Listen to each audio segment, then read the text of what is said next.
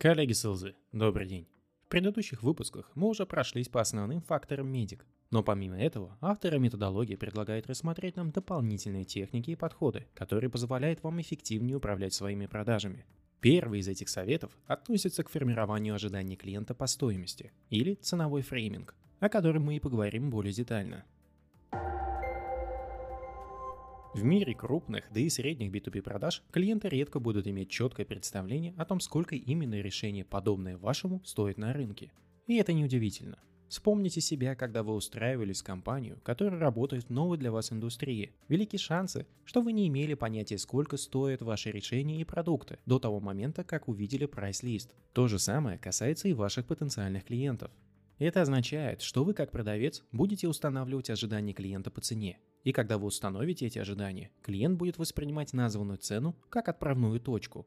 Если вы не установите эти ожидания, то кто-то другой сделает это за вас, и результат может быть не в вашу пользу. Как раз для установки таких ожиданий используется ценовой фрейминг, когда вы называете определенную сумму, часто примерную, о том, сколько может стоить ваше решение. Первая названная вами цифра будет служить для клиента ориентиром, относительно которой он будет оценивать все остальные предложения. Все, что будет выше этой отметки, воспринимается как дорогим, а все, что ниже – дешевым. Зачем это нужно? В этот принцип встроена простая психологическая логика. Вы наверняка находили себя в ситуациях, когда вам изначально называли достаточно высокую стоимость, но потом в процессе уточнения ваших конкретных задач или потребностей ценник опускался ниже, и вы наверняка ощущали облегчение или даже удовольствие от сниженной цены, так как она воспринималась низкой по сравнению с той суммой, которую вам называли в первый раз. В реальности новая, то есть сниженная цена, может оказаться средней по рынку или даже завышенной, но изначально установленная высокая цена сыграла свою роль. Новая цена ниже, а значит стала восприниматься как менее весомой. Медик говорит о том, что опытные продавцы используют этот подход на ранних этапах коммуникации с клиентом, чтобы забросить в голову клиента высокую стоимость продукта или решения, а в дальнейшем, после детальной работы с заказчиком, определить реальную стоимость, которая на удовольствие клиента окажется ниже, а значит, будет восприниматься позитивно. Здесь стоит сразу же проговорить моменты, когда ценовой фрейминг не будет работать эффективно.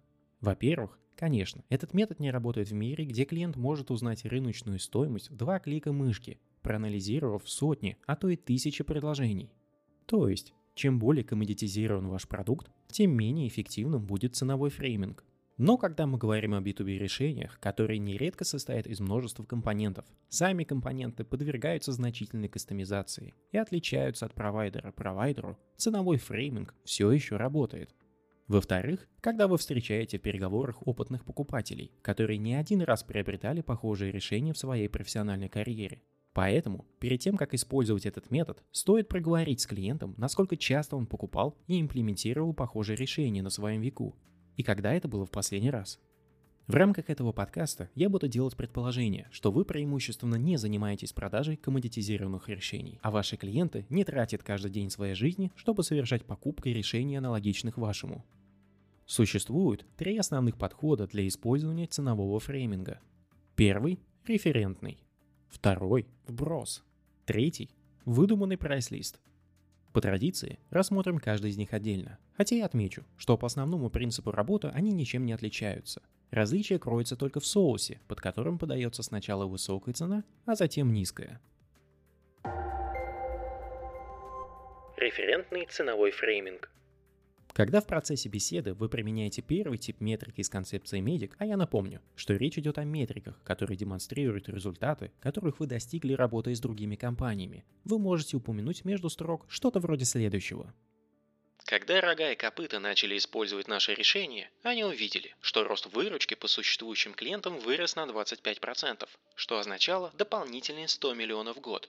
С учетом ваших задач и необходимого функционала мы говорим о похожем решении.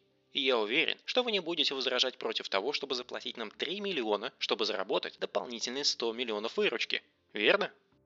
Эти 3 миллиона, которые прозвучали как бы невзначай, будут отмечены вашим клиентом и сформируют первые ожидания. Уже на дальнейших этапах работы вы вернетесь с меньшей стоимостью, которая заставит клиента приятно удивиться. Подход вброса в ценовом фрейминге. Когда во время беседы у вас есть возможность бросить какие-то цифры по стоимости, используйте ее. Сообщите только цифру, которая должна задать ожидание по стоимости. Вы можете это сделать, даже задавая вопрос. Например, когда обсуждаете процесс принятия решения. Насколько процесс принятия решения зависит от стоимости покупки? Например, если наше решение стоит более 3 миллионов, нужно ли нам привлекать дополнительных стейкхолдеров внутри компании к обсуждению? Как и в прошлый раз, высокая цена, названная как бы между делом, хорошо закрепится в голове у вашего клиента.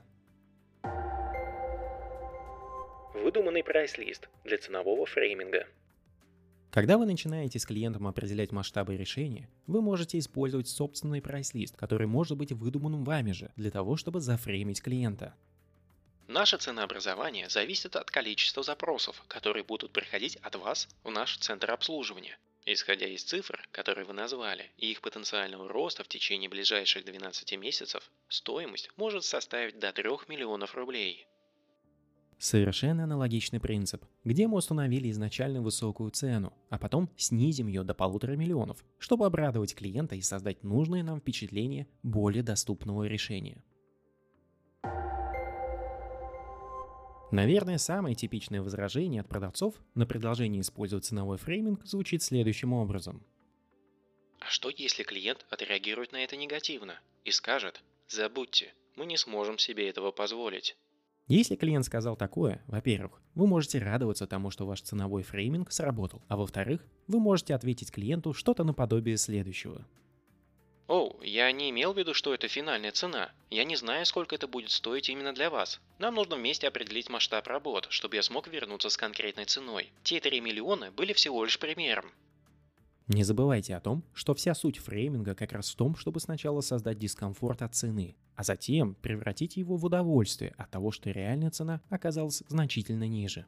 Однако, вы должны подходить ответственно к выбору той самой первой референтной точки для высокой цены, она не должна быть чрезмерно высокой, чтобы не отпугивать клиентов напрочь и бесповоротно.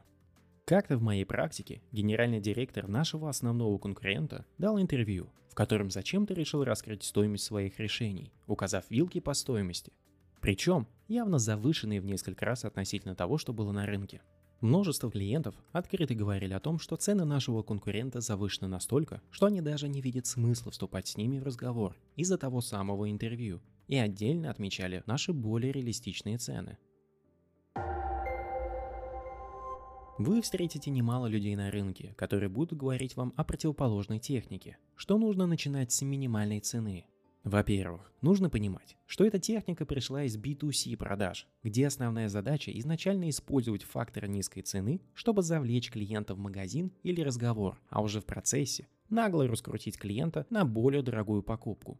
Во-вторых, в B2B продажах снижение цены является переговорным, а не продажным инструментом. Если вам интересны детали, то можете послушать серию этого подкаста под названием «Продажи не то же самое, что переговоры».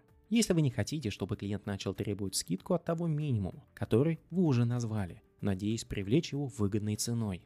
В-третьих, когда вы сначала называете относительно высокую цену, а потом ее снижаете, то это только подкрепляет уверенность клиента к покупке, а если вы сначала говорите о том, что решение будет стоить 500 тысяч, а оказывается, что в реальности речь идет о 4 миллионах, то это нисколько не создает доверия ни к вам, ни к вашему решению, ни к вашей компании. Так что, если вы не продаете в рознице мыло или шаурму за углом метро, то вам лучше не использовать обратный фрейминг, где вы заходите с низкой цены. Как минимум, именно такое мнение выражает методология медик.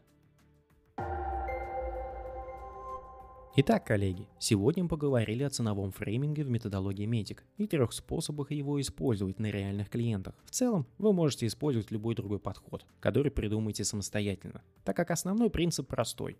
Сначала надо как бы случайно и невзначай назвать высокую стоимость, а в дальнейшем привести клиента к более маленькой, что и создает приятные чувства у последнего. Но, как и упоминалось, подходите ответственно к выбору той самой первой высокой цифры. В следующем выпуске мы поговорим о еще одной рекомендации медик и завершим серию подкастов по этой теме. Здесь я еще раз хотел напомнить о том, что вы можете выбрать тему следующих выпусков, пройдя по ссылке в описании в телеграм-канал, где проходит голосование. Подписывайтесь на подкаст, делитесь им с друзьями и коллегами, если хотите. Успехов вам и отличных покупок вашим клиентам!